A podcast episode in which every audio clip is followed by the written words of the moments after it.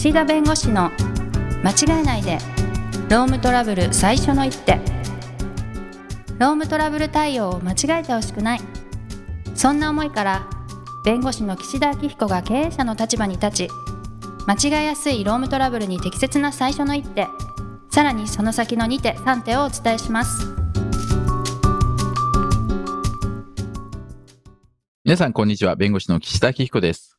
こんにちは。ナビゲーターのとちおえみですこの間、たまたま、こう、大学の同級生というか、はい。まあ、大学で一緒にこう、司法試験をみんなで目指してた仲間で、4人参加してたんだけど、3人が弁護士で、まあ、1人が、あの、普通の企業に勤めてて、まあまあ話をしてたんですけど、いいですね。やっぱりそのね、企業の友達ももう、同じ年齢なんで40歳ぐらいなんで、まあ、いわゆるこう、中間管理職的なね、はい立場で、もうね、とにかくね、セクハラだけはむちゃくちゃ気をつけてるって言ってました。もうへもうすっごいこう、教育を受け、もうとにかくもう、隙は絶対に見せないと。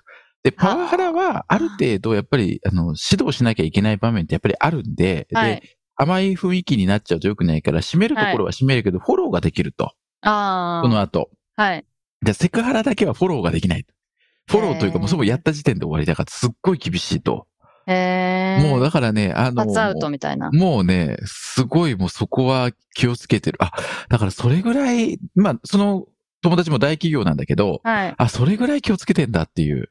ちなみに同性に対しても気をつけるんですか？セクハラってあ、そう、それは別に同じ。あの、別に、あ被害者が男性の場合ってもあるし、女性の場合もあるし、はいはいはい、はいうん。だからそこは、あの、男性だから言っていいってことにはならない。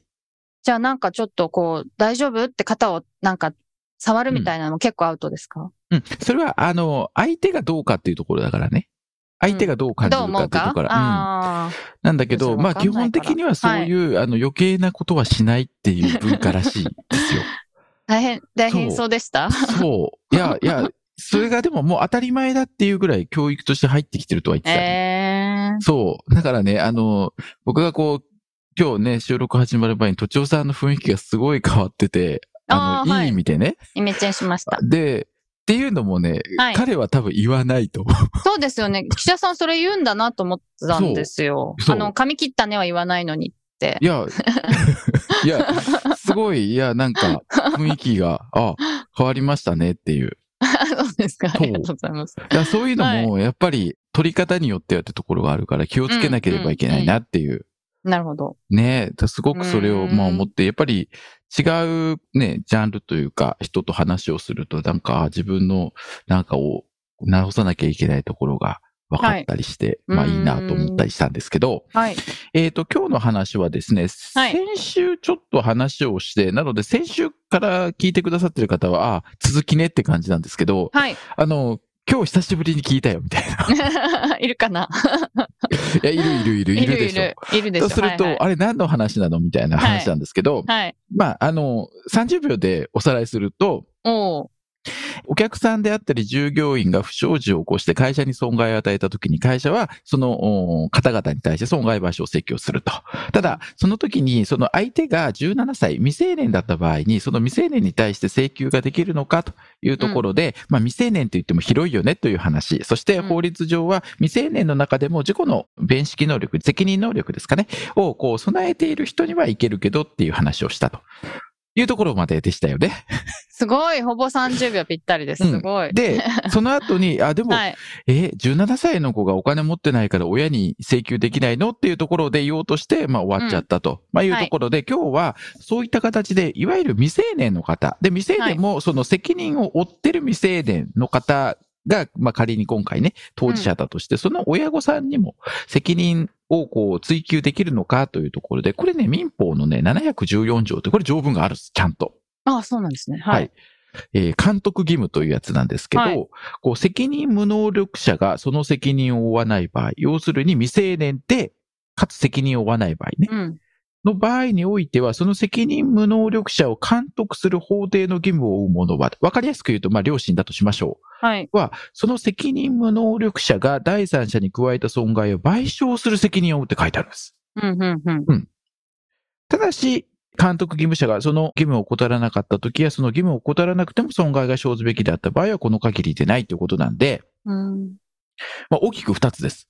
はい。まずは、責任を負わない未成年者が前提ということですね。責任を負わない未成年者を監督する人は責任を負います。っていうのが一つと、はい。仮に責任を負わない未成年者を監督してても、その監督義務を怠らなかったり、怠らなかったとしても損害が発生してしまう場合は、結局やっぱ責任を負わなくていいという規定にはなってます。うーん、最後難しいですね。うん。監督義務を怠ってないければ、まあ責任を負わなくていい仮にあの未成年者で責任を負わない未成年者が何かやらかしてしまったとしても、責任を負わないってことで誰も責任を負わないってことになっちゃうね。ちゃんと監督してたよねってこととであればか、もう、もうこれ。れは予想できなかったよねとか。はいはいはいはいはいはい。だってその時私いないもんみたいな。はいはいはいはい。例えばですけど、なんか、まあ、保育園とかで何かトラブルがあって。うん。って時に、まあ、3歳とか4歳であれば未成年ですし、責任も負わないでしょうん、なるほどう。。で、監督義務を受かっていて、そこで何か出来事があった時にその場にいないわけですから止めようがないよねとかね。うんうん。まあでも、まあ、日々のしつけがどうのとか、まあそういう話になるのかもしれないけど、うんうんまあだからそういった形で、えっ、と、まあ、責任を負わなくても良い時もある。ただ、このね、正し書きは、まあ、結構かなり立証しないと、まあ基本責任を負っちゃうっていうところなんだろうけど、なるほど。うん。はい。でもこの条文って、責任を負わない未成年者の場合の規定だから、はい。責任を負う未成年者の場合には適用が直接はないわけですよ。うん、なるほどうん。はい。だから、いやいや、親のところに来られても、いやいや、知りませんからっていううん。ことが言えてしまう。まあ、ただそれではあまりにも不公平だよね、と。うん。ね、あの、い被害あった方からすると、相手は未成年の17歳、損害賠償請求できるけどお金がない。で、うん親はたくさんお金持ってる。でも、いや、責任のある未成年者だから私関係ないって言われたら、まあ、それはちょっとなんか、辛いですよね。被害者からすると。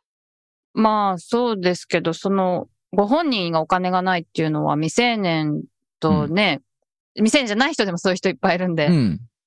まあしょうがない気もしますけど。まあ、結局はその、まあ、運不運で片付けてはいけないけれども、相手がどんな人だったかは選べないんでね。はいはい、はい。というところですよね。はい、で、はいなので、監督義務。別にあの、未成、責任のある未成年者であっても、結局、その監督義務と損害の発生との間に相当因果関係立証できれば、うん。あ、の、まあ、あの、未成年者のお監督義務者に対しても損害賠償請求できますよという、あの、最高裁の判例はあるの、昔のね。うん、ただ、はいそこの立証が難しいけど、そうですうん。だから一緒にいて悪乗りしてたとかね。は いそれはね、確かに。まあそういう場合わかりやすいにはもしかしたらね、あの、うんそこはもうあの別に責任ある未成年者であってもそれを親がそこで見ててね、うん。まあ止めないっていうのはその親の監督義務と直接損害との発生の因果関係を認めていくっていうことはあり得ると思うけど。なるほど。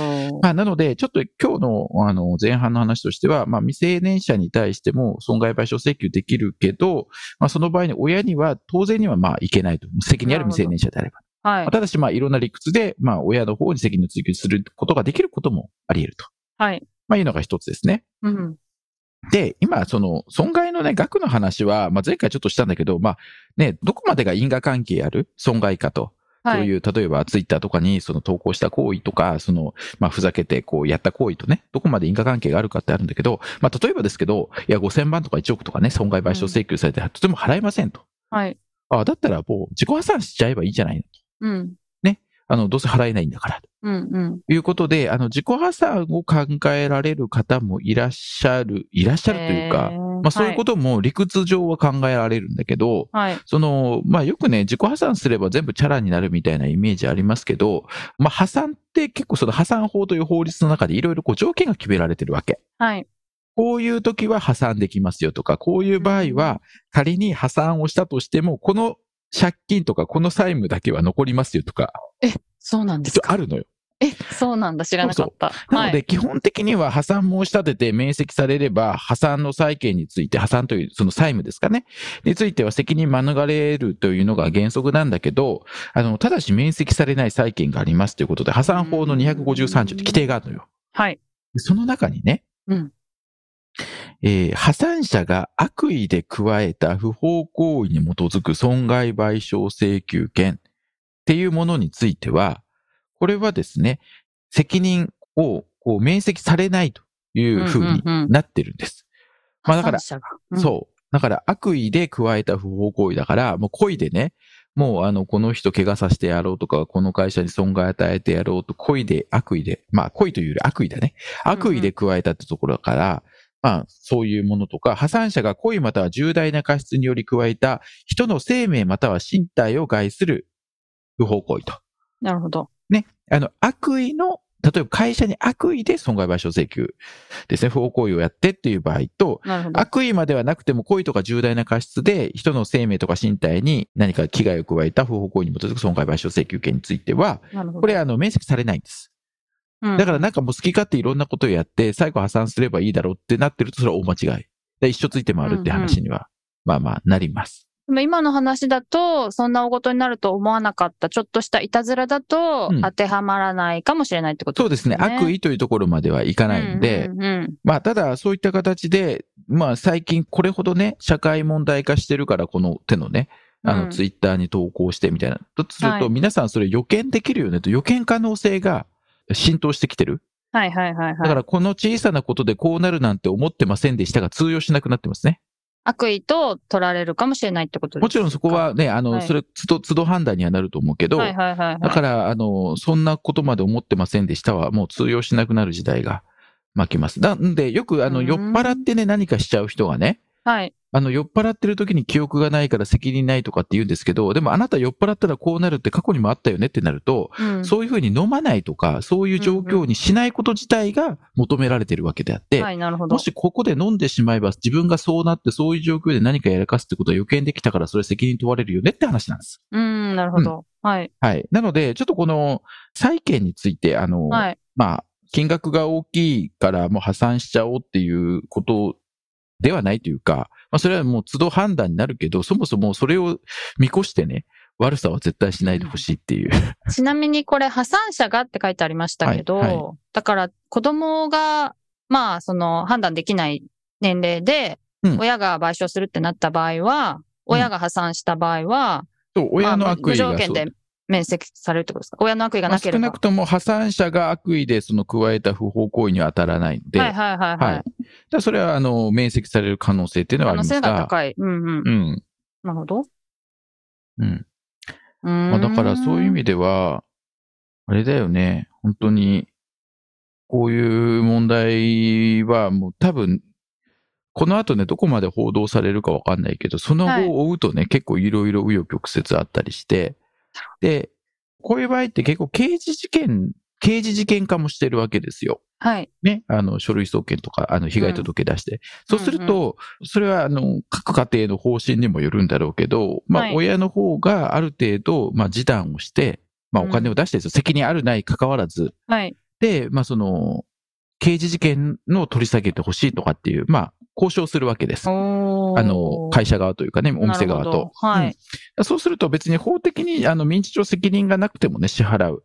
まあそこはあの一定程度その、弁済をして、で、まあそういった形で、まあ両親というか親から、まあ弁済もあったんで、まあ刑事事件についてはまあ起訴せず処分保留にしようかとか、じゃあまあうん被害届取り下げましょうかって話はあり得るかなとは思いますけど、うんなるほど。まあでもね、もう、ちゃんと刑事事件化して、こういうことをしたら刑事事件問われるんだってことを、やっぱり知ってもらいたいっていう意向が強ければ示談はしないだろうし、はい、はい。まあでもはい示談しなくても最終的には警察、検察が判断するんで、うーん。起訴するかどうかはね。はい。うん。だから、まあそういう意味では、あの、事実上、これ、親の方が払うこともあるかなとは思いますが、はい。うん。なるほど、なるほど、なるほど。っていうのがね、まあこれ、特に今、あの、従業員なのか、おあの、お客さん第三者なのかあんまり限定しないで話したんですけど、まああの、次回以降かな、どこかのタイミングで、今度はまあ従業員の方に責任追及するっていう場合には、まあちょっとそこの、え、従業員に全額請求していいんですかっていう問題があるんで、うーんまあちょっとそこは、また次の機会、いつになるかわかんないけど、はい。思います。は いでね、あのね、ラジオじゃ伝わんないけどね、またね、僕のこめかみにね、赤外線スコープみたいにね、何か光直が当たって射日。光のね、なんか窓の直射日隙間か光ら。がね、あのね、こめかみのところにね、めっちゃ気になって。ピンポイントに来てね、もうね、集中できないのよ。これね、前もあったよね、一度。全然学ばない。ちょっと横に行ったらダメなんですか？いやもう今この体勢ですから。はい。こめかみギリギリね。そう。はい。ということで時間になりましたので今日はこの辺にしたいと思います。ありがとうございました。ありがとうございました。今回も番組をお聞きいただきありがとうございました。ロームトラブルでお困りの方はロームネットで検索していただき柿椿経営法律事務所のホームページよりお問い合わせください。